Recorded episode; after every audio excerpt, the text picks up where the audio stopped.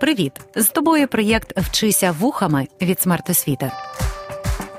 Вчитись можна не лише за столом чи партою, можна в потязі, автобусі, під час прогулянки чи лежачи у ліжку. Просто слухай і вчися. Вітаю! Мене звати Леся Юрчишин, і я учителька громадянської освіти. В попередніх епізодах ми вже говорили і про права людини, і про права дитини, звертали увагу на взаємну відповідальність держави і її громадян. Ще у XVIII столітті французький мислитель Шарль Луї Монтеск'є написав таке: у періоди миру держави повинні творити якомога більше добра, а в період війни якомога менше зла. Що може означати ця цитата? На що звертає увагу політик? Що означає якомога менше зла в період війни? Слово війна саме по собі несе негативне значення, тож тут слід замислитись, як навіть в умовах вселенського зла мінімізувати його наслідки для населення. Отож, сьогодні ми поговоримо про те, яким чином можна і потрібно забезпечити дотримання прав людини під час збройного конфлікту. Нагадаю, що права людини це можливості, що має кожна особа у світі лише завдяки тому, що він або вона є людиною. Такі права належать кожній людині, незалежно від її статусу, національності, релігії, раси, статі, віку чи інших характеристик. Права і свободи людини визнані міжнародними угодами та документами і закріплені як норми міжнародного права. Під час надзвичайних ситуацій, таких як військові конфлікти, природні катастрофи, терористичні атаки або інші кризові обставини, захист прав людини стає особливо важливим завданням. І коли людство усвідомило це, то створило певні механізми для такого захисту. Наприклад, існує окрема галузь міжнародного права, міжнародне гуманітарне право, яке діє якраз під час збройного конфлікту і покликане не допустити та навіть заборонити окремі дії щодо дітей, жінок, поранених, хворих, військовополонених та цивільного населення в цілому. Тобто гуманітарне право прагне захистити жертви війни. Збройний конфлікт це власне ситуація, коли збройні сили, групи або організації використовують зброю, аби вирішити політичні, територіальні або інші конфлікти. Це можуть бути як громадянські війни, так і міжнародні конфлікти. А через масове використання зброї гинуть люди, руйнується інфраструктура, відбувається масове переміщення населення, що тягне за собою гуманітарну кризу. Згадайте, якою була весна 2022 року, коли працювали гуманітарні штаби, аби надати негайну допомогу всім, хто тікав від війни.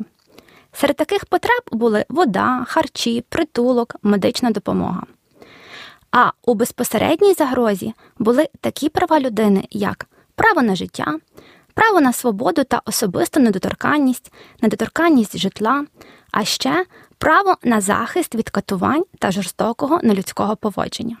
Особливо гостро гуманітарні кризи впливають на вразливі групи населення дітей, літніх людей, людей з інвалідністю, внутрішньопереміщених осіб, біженців. Важливо розуміти, що з точки зору права біженці це особи, які перетнули міжнародний кордон та втекли зі своєї країни з об'єктивних причин, як то політичне переслідування, військові конфлікти, етнічні чи релігійні переслідування, природні катастрофи. А ось внутрішньопереміщені особи, абревіатура ВПО, це люди, які були вимушені залишити свої домівки, але залишилися у межах власної країни і також потребують додаткового захисту і допомоги. Їм потрібне житло, медична допомога, базові речі для життя, освіта та інші види гуманітарної допомоги. Власне, мета міжнародного гуманітарного права це дотримання балансу між гуманністю та військовою необхідністю. Звісно, важко вживати ці два протилежні за своєю суттю поняття в одному реченні, але, на жаль, саме такими є світові реалії. Усвідомлюючи, що будь-який збройний конфлікт це передусім про захоплення територій та ресурсів супротивника, держави визначили, що війна без будь-яких обмежень це справжнє свавілля, тому його треба обмежити та мінімізувати. Відповідно, міжнародне гуманітарне право обмежує застосування сили. Її можна використати лише для досягнення мети конфлікту тобто для підкорення волі противника з мінімальними втратами людських та інших ресурсів. А принцип гуманності забороняє заподіювати страждання й ушкодження, які не є необхідними, аби досягти мети конфлікту. Тобто все, що виходить за ці межі на лінії фронту, заборонене і протиправне. Одразу зринають у пам'яті прямі удари по школах, лікарнях, місцях надання гуманітарної допомоги. Усі такі будівлі не можуть бути військовими цілями, тому напади на них пряме порушення норм міжнародного гуманітарного права. З світової історії можна також згадати використання Сполученими Штатами Америки атомної бомби проти міст Хіросіма та Нагасакі у Другій світовій війні, а також свіжий і трагічний для нас приклад підрив Каховської ГЕС російськими окупантами, який потягнув за собою гуманітарну та екологічну катастрофи. Вперше про потребу подібного захисту заговорили ще у 1862 році. Швейцарський комерсант Анрі Дюнан опублікував книгу Спогади про Сольферіно, де описав події під одноіменним селищем за три роки перед тим. Тоді десятки тисяч поранених і загиблих солдатів з обох сторін конфлікту були кинуті на призволяще, і саме завдяки ініціативі пана Анрі та місцевих мешканців усі загиблі були поховані, а пораненим надали допомогу. У книзі Андрій Дюнан виступав за необхідність укласти конвенцію, яка б захищала поранених під час війни, а також закликав створити організації, які б готували персонал та мали ресурси для допомоги пораненим, а ще надавали допомогу військовим фельдшерам. Для поширення ідей, висловлених у книзі, вже наступного 1863 року у Женеві був створений Міжнародний комітет з надання допомоги пораненим, який зараз відомий вам під назвою Міжнародний комітет Червоного Христа. Ще через рік, у 1864 році, була укладена Женевська конвенція про поліпшення долі поранених і хворих солдат у діючих арміях, що складалась з 10 статей. Важливо, що конвенція передбачала надання допомоги пораненим від усіх ворожих сторін, а також визначала нейтралітет медичних служб на полі бою. Саме цією конвенцією і був запроваджений Червоний хрест на білому фоні як захисна емблема, а Міжнародний комітет Червоного Хреста став охоронцем міжнародного гуманітарного права. Зараз ця глобальна ініціатива має назву Міжнародний рух Червоного Хреста і Червоного півмісяця, об'єднуючи в своїй назві два важливих символи християнського та мусульманського населення. Але, звісно ж, організація допомагає усім, незалежно від релігійної, етнічної та інших приналежностей. Під час Першої світової війни співвідношення убитих цивільних осіб до убитих військовослужбовців становило 1 до 10. А от під час Другої світової війни обидві цифри майже зрівнялися. Вражена такими трагічними подіями міжнародна спільнота переглянула вже діючі на той момент документи і у 1949 році прийняла спеціальну четверту Женевську конвенцію про захист цивільного населення.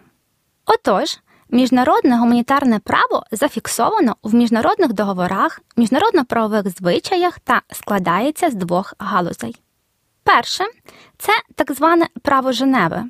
Чотири Женевські конвенції про захист жертв війни від 12 серпня 1949 року та три додаткові протоколи до неї від 1977 та 2005 років. Право Женеви це комплекс норм, що захищають жертв збройних конфліктів, наприклад, військовослужбовців, які вийшли зі строю, і цивільних осіб, які не беруть або перестали брати безпосередню участь у військових діях. Друге це право Гааги, тобто комплекс прав і обов'язків ворожих сторін під час військових дій, а також обмеження у виборі засобів і методів війни. Саме у Гаазі з 1907 по 1997 роки була прийнята низка конвенцій про заборону на використання різних видів зброї. До речі, Женева це столиця Швейцарської конфедерації, а Гаага одне з великих міст Королівства Нідерландів.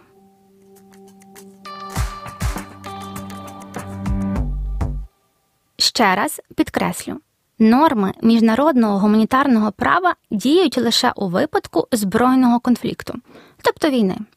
Учені розрізняють два види таких збройних конфліктів: це міжнародний і неміжнародний, тобто між силами держав або між неурядовими силами чи збройними формуваннями. В залежності від виду збройного конфлікту застосовують і різний обсяг норм міжнародного гуманітарного права. Наприклад, збройний конфлікт на території України кваліфікується саме як міжнародний, тому до нього застосовується і право Женеви, і право Гааги. Забезпечити дотримання цих конвенцій та протоколів мають держави, між якими триває конфлікт. І навіть якщо одна сторона, агресор, порушує норми міжнародного гуманітарного права, інша сторона жертва, однаково повинна їх дотримуватись. Можливо, комусь може здатись така вимога не зовсім справедливою, але для збереження сильної позиції на міжнародній арені, а також для збору доказової бази для звинувачення агресора у суді, важливо не опускатися до рівня порушників цих міжнародних норм. До речі, слід розрізняти учасників збройного конфлікту. Їх є три види: комбатанти, некомбатанти і цивільні особи. Найменш захищені у цьому переліку цивільне населення, але дотримуватись норм міжнародного гуманітарного права слід відносно усіх категорій.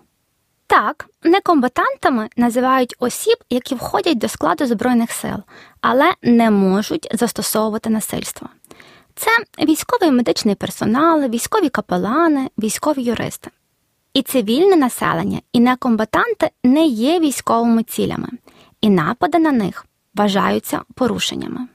Що більше, напад на цивільні об'єкти, як то школи і лікарні, напад на поранених, хворих і медичний персонал, а також знищення культурних історичних пам'яток кваліфікується як порушення принципів ведення війни.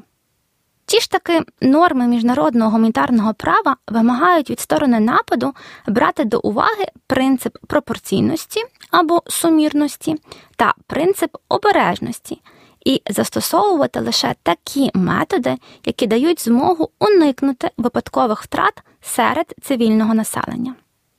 Тобто військова перевага, здобута в процесі нападу, має переважати заподіяну шкоду цивільному населенню та цивільним об'єктам. Також заборонено застосовувати зброю, снаряди і матеріали, які можуть завдати надмірних ушкоджень або спричинити зайві страждання. Серед такої зброї є хімічна, фосфорні снаряди, кулі, що розгортаються або сплющуються, і цей перелік не є вичерпний. За вже згаданими нормами міжнародного гуманітарного права сторони конфлікту повинні дозволяти та навіть сприяти швидкому і безперешкодному постачанню гуманітарної допомоги для цивільних осіб, що її потребують. Звісно, за умови, що така допомога має неупереджений характер, тобто здійснюється без дискримінації та підлягає контролю з боку сторін конфлікту. А персонал, який надає гуманітарну допомогу, має дотримуватися національних законів, що стосуються доступу на територію держави і вимог безпеки. Ще одні учасники збройного конфлікту комбатанти, представники збройних сил, законні учасники війни. Вони мають право застосовувати силу в межах, дозволених міжнародним гуманітарним правом, і не несуть за це персональної відповідальності. Водночас вони є законною мішенню, наприклад, в них можна стріляти. Комбатант, який вийшов зі строю через поранення чи захоплення в полон, перестає бути військовою ціллю. А отже, їй чи йому має бути надана необхідна медична допомога та захист від насильства і катувань. Зауважте, що комбатант, який порушив норми міжнародного гуманітарного права, буде нести персональну відповідальність за свої дії, які можуть бути кваліфіковані як воєнний злочин. До речі, не плутайте поняття воєнний злочин і військовий злочин. За нормами міжнародного права, воєнний злочин це свідоме порушення звичаїв та правил війни, тобто порушення так званих законів війни, тобто права Женеви, а також положень Римського статуту Міжнародного кримінального суду. До речі, цей статут був прийнятий ще у 1998 році, а Україна, хоч і підписала його ще в 2000 році, але і досі не ратифікувала, тобто не затвердила до виконання, не зробила останнього фінального кроку для того, щоб він почав діяти. Не хвилюйтеся, упевнена, що Україна таки ратифікує Римський статут, адже це є одна з обов'язкових умов для членства в Європейському Союзі. І наразі Україна окремо визнала, що воєнні злочини та злочини проти людяності, які скоєні на території нашої держави, знаходяться в юрисдикції Міжнародного кримінального суду. Так от, під кваліфікацію воєнний злочин підпадають такі дії, як вбивство цивільного населення з окупованих територій, катування, взяття у рабство чи для інших цілей, вбивство чи катування військовополонених або осіб, які знаходяться у морі, вбивство заручників, а ще грабунок державної чи приватної власності. На відміну від поняття воєнний злочин, військовий злочин має суто внутрішньодержавний зміст, тобто це неправомірні дії проти встановленого в державі порядку несення військової служби. В Україні всі ознаки військових злочинів прямо передбачені в Кримінальному кодексі. До прикладу, це самовільне залишення військової частини або місця служби, дезертирство, ухилення від військової служби, порушення правил несення бойового чергування, недбале ставлення до військової служби та інші. Деякі із зазначених військових злочинів в Кримінальному кодексі України також мають характер воєнних злочинів. Наприклад, мародерство, насильство над населенням у районах бойових дій, погане поводження з полоненими, незаконне використання символіки Червоного Хреста та Червоного півмісяця. До слова, статут Міжнародного кримінального суду окремо прописує ще поняття злочин проти людяності. Це будь-яка свідома дія в межах широкомасштабного або систематичного нападу на цивільних осіб, наприклад, вбивство, депортація або примусове переміщення населення, тюремне ув'язнення або інше жорстоке позбавлення фізичної волі, катування, зґвалтування, примусова стерилізація або будь-які інші форми сексуального насильства. Переслідування будь-якої групи з політичного, расового, національного, етнічного, культурного, релігійного, гендерного або інших мотивів, насильницьке зникнення людей та інші нелюдські діяння аналогічного характеру, які умисно завдають сильних страждань або серйозних тілесних чи психічних ушкоджень. Також розгляньмо поняття геноцид. Конвенція ООН про запобігання і покарання злочину геноциду від 1948 року визначає його як будь-які дії, вчинені з наміром знищити повністю або частково національну, етнічну, расову чи релігійну групу як таку. Серед таких дій є вбивство членів групи, спричинення серйозних тілесних чи психічних ушкоджень, навмисне створення для групи умов життя, які призводять до фізичного знищення, заходи, що запобігають народжуваності в групі, та насильне переміщення дітей з рідної в іншу групу людей. За такі злочини та порушення принципів ведення війни обов'язково має бути відповідальність. Але хто її нестиме? Передусім, конкретна держава, яка, хоча й бере участь у збройному конфлікті, але зобов'язана дотримуватись норм міжнародного гуманітарного права. Держава може мати матеріальну відповідальність, наприклад, репарації, та політичну, Тобто країну можуть виключити з міжнародних організацій чи позбавити певних статусів. Також відповідальними будуть конкретні особи, які безпосередньо і порушили ці норми. До слова, безумовно, вагому роль у захисті жертв війни та подоланні наслідків збройних конфліктів відіграють різноманітні гуманітарні організації. Це і міжурядові, наприклад, ООН, неурядові, як то Міжнародний рух Червоного Хреста та Червоного півмісяця, а також міжнародні, наприклад, Лікарі без кордонів, Карітас та інші.